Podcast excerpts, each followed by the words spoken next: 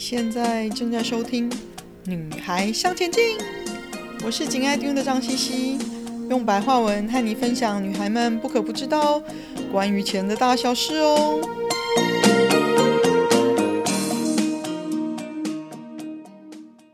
今天是我们第四十四集，旅行吧，开你的理财投资眼界。我现在在旅行，不然就是去旅行的路上。或许现在谈旅行这件事情是一个很奢侈的奢求哦，就是因为这样，我们才会知道旅行的宝贵啊。而这些旅程的甘苦，更提供了我们不同的养分。你下一次踏上旅程的时候呢，除了美食、血拼之外啊，更要张开双眼，好好的观察、吸收、体会哦。我最早体会旅行跟理财有很大的相关，是我在两千零七年的河内之旅。那时候，大学同学找我跟他的一些女朋友们一起在河内碰面度假。那时候，其实越南股市火热了好几年，我也在想说去看看，然后决定越南基金是不是值得投资。老实说，越南股市两千年才开始，所以经济发展其实是在刚起开始的最前端哦。去到那里呢，除了到处逛逛。试试把蜜、phở 这这些当地的美食之外呢，印象最深的就是当地人骗观光客的态度喽。我还不是没有去过其他新兴国家的经验，但还是觉得他们的态度很不一样。在当时呢，我们这一群女生走到哪里都被骗，坐计程车只走了两百公尺，却收了我们好几百块台币，被当盘子。在私街逛街呢，也被哄抬三倍的价钱当凯子，而且当地人的态度就是摆明了说要坑观光客。我们都是女生，或许目标更明显吧。他们就算被揭穿了也无所谓，就是一翻两瞪眼，要跟不要而已。那强烈对比的是呢，当时可以看到城市的外围到处都是新的开发案。造桥铺路也都在如火如荼的阶段哦。日本公司、台湾公司开始进驻，也带来不少的外派人口。但是当地人的态度还是给我留下了深刻的印象哦。回来之后呢，我想了一会儿，还是决定不要投资越南。我那时候的想法大概是觉得，如果像他们这样做生意，或许不容易长久吧。果然，越南股市从两千零七年的历史高点逼近一千两百点左右，到两千零九年最低跌到两百多。越南盾在两千零八年也跌到了历史新低。我第一次觉得旅行可以印证平时的资料收集，也可以让我自己有更深刻第一手的判断跟体会。帮助我做比较正确，或者是说比较符合我自己的投资决定吧。现在的我呢，这一刻也正在旅行的路上。打完两剂疫苗，休息了一两个星期之后，和我的另一半决定开车往南走。我的另一半对历史很有兴趣哦，所以他挑了一条路线，集中在密西西比河沿岸的城市。他可以尽兴的去了解他想要知道的南北战争的历史哦。平时他旅行是不爱做功课的，都是我努力研究，说要去看什么、去吃什么等等哦。难得这次他有兴趣安排，我也乐得轻松，心里想说，或许可以看到我平常看到看不到的美国。那为什么这样想呢？嗯，我们常常对看到的一些现象有一些发问哦，讨论或者是自言自语，不然平常只谈。柴米油盐酱醋茶也真的蛮无聊的，要找一些话题斗斗嘴嘛。他觉得呢，身为美国白人男生，生活在亚洲，过去几年让他最觉得困扰的事情，就是大家都爱问他，甚至挑战他辩论说，为什么美国人会选川普哦？亚洲人知道的国际新闻，大部分都集中在东西岸的大城市哦。他说，东西岸的大城市其实不能完全代表美国。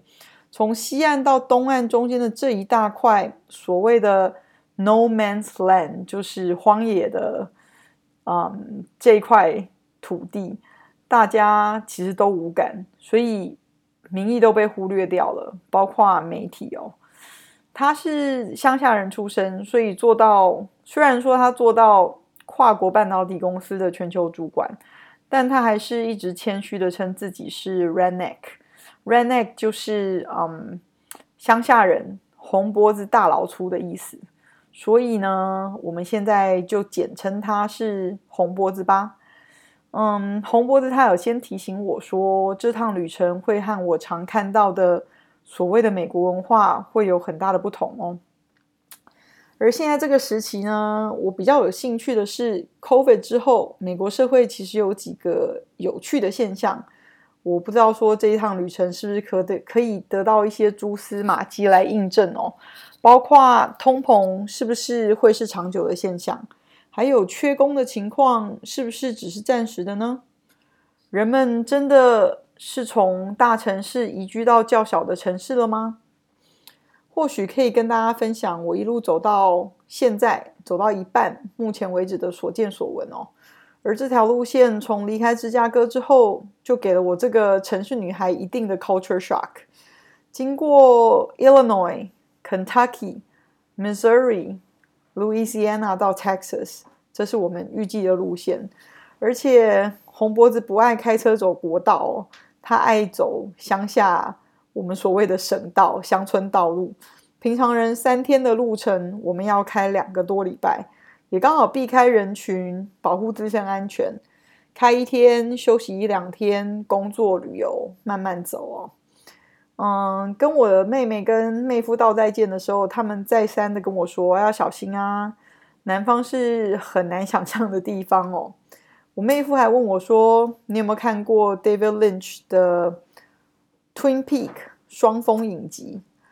他们有一次开到新墨西哥州，走进一间加油站，他走进去呢，发现当地人讲话都像外星人一样，他完全听不懂。而且气氛超诡异的哦，真的像双峰影集一样有超现实，像 Twilight Zone 阴阳魔界的感觉哦。我妹夫还是德州休斯顿人，算是蛮南部了，连他都有这种体验，真是有趣。头一天我们离开芝加哥这个大城市就往南走，停了我的母校，买了我想要的诺贝尔得奖教授名单的 T 恤之后呢，又停了我想吃的熏鱼小站，一间 hole in the wall，就是没有人告诉你完全不知道的小店哦。连点餐阿嬷讲的英文，红脖子都已经听不懂哦。之后我们就往第一站 Springfield 去了，沿路只有满满的玉米跟黄豆陪伴我们开车哦。我从来都不知道说 Illinois 也是一个农业大州啊。四五个小时的车程，真的只有左右两边绿油油的玉米跟黄豆，完全看不到其他的作物哦。偶尔有几面川普二零二零年竞选的旗子挂在住家门口，完全没有其他人的旗子被插在门口哦。所以，或许伊利诺伊州除了芝加哥之外，也是属于中西部、中南部。这一块，嗯，所谓比较特别，嗯，就是川普的竞选大州。老实说，为什么要去 Springfield，我都不知道。我还开玩笑的跟洪博子说，是 Bart Simpson 住的城市 Springfield 吗？老实说，美国有很多个 Springfield，我只知道 Simpson 住的那个 Springfield 而已哦。红脖子笑笑说：“你不知道 Springfield 是伊利诺伊州的首都吗？还是林肯发迹的地方哦？他就是在那里选上总统的啊！哦，请原谅我的无知，原来这是他想要去的原因啊！到了 Springfield 呢，整个市中心，大家不要以为很大哦，大概是一个三个到四个红绿灯的正方形大小那么大而已哦。”真的是发挥林肯到淋漓尽致的地步，只要跟他有关的，就可以是一个景点。我们就当散步走一走，整个 downtown 几乎完全没有其他的经济活动。当然，州议会也刚好在夏季休会的期间啦，但其实蛮令人惊讶的哦。我跟红脖子说，现在是夏天旅游的旺季，但是整个街上几乎没有人哦。餐厅、酒吧也最多小猫两三只，真的就是一个完全老化的空城哦。让我惊讶的是，几乎连观光客都没有。我看到最多人的地方，大概就是林肯博物馆哦，但也不多。嗯，在一个很大的空间，我同时大概可以看到最多也是十几、二十个人而已哦。我们俩回程在车上讨论了一下，是因为观光客都到户外去玩了吗？还是都到附近的 Outlet Mall 去了，但是既然来到了 Springfield 或者是附近，没有来看看市中心的林肯相关的景点，有些怪啊。尤其是林肯博物馆这么大规模的博物馆，不管有没有人，这个镇到处都需要花钱维护古迹。洪博士说，不晓得联邦政府还是州政府每年要花多少钱补贴这个小镇哦。我们待了两天，都一样，没有看到人，连红脖子都吓了一大跳。所以接下来我们就往另一个我叫不出名字的小镇去喽。很久没坐这么久的车，虽然开一天休息两天，但是还真的是蛮累的哦。一个我叫不出名字的小镇，其实我并没有太多的期待，但是到了那里呢，从 check in 饭店开始，我就觉得有一些不一样。前面进来 check in 的人，啊、就有些不同哦。我就跟我 boss 说：“哎，我们前面那个人居然推了一个 Rimowa 的行李箱，跟一个那个银行袋。那是因为我突然想不出那个牌子的名字，因为做金融业的人大部分都做都带那个袋子哦。后来才想到叫做 Tumi 啦。那为什么会惊讶于这样子的观察呢？因为一个小镇如果没有一定的诱因，不会有这样子的人来拜访。”或者看起来像是来出差到这里的哦，还有我们住的饭店也是前两年新开的，这倒蛮奇怪，因为真的是一个蛮小的小镇哦。虽然这个小镇以前原来是密西西比河沿岸的一个重点港口，那以前密西西比河是美国国内的重要运输管道，它运煤、运农产品、木材、民生用品，包括糖、棉花等等哦。但现在这这个运输方式其实已经比较式微了，大部分已经被铁路、航空所取代了。但是这个小镇从现况看来哦，似乎变身为邻近区域的医疗中心。老 downtown 小虽然小哦，大概只有两个红绿灯的正方形大小，却维持得很好。嗯，餐厅的选择比 Springfield 要好得多，而且 downtown 的另一边有几个区域的。医疗中心跟癌症治疗中心整整等等哦，我我们其实开车过的时候，诶，我有了这样子的观察。或许需要自立自强的小镇，比较会想办法找到自己的优势，产生供给需求的方法，让自己可以自给自足的生存下去吧。到我们要离开的时候，我才终于记住这个小镇的名字，叫做帕杜卡。接下来我们要往音乐之都、猫王的故乡 Memphis 去喽。今天的分享就暂时到这里喽，希望有带给你一些新的发想。听完记得赶快给我们一个评价，有空和你的闺蜜们分享《女孩向前进》哦。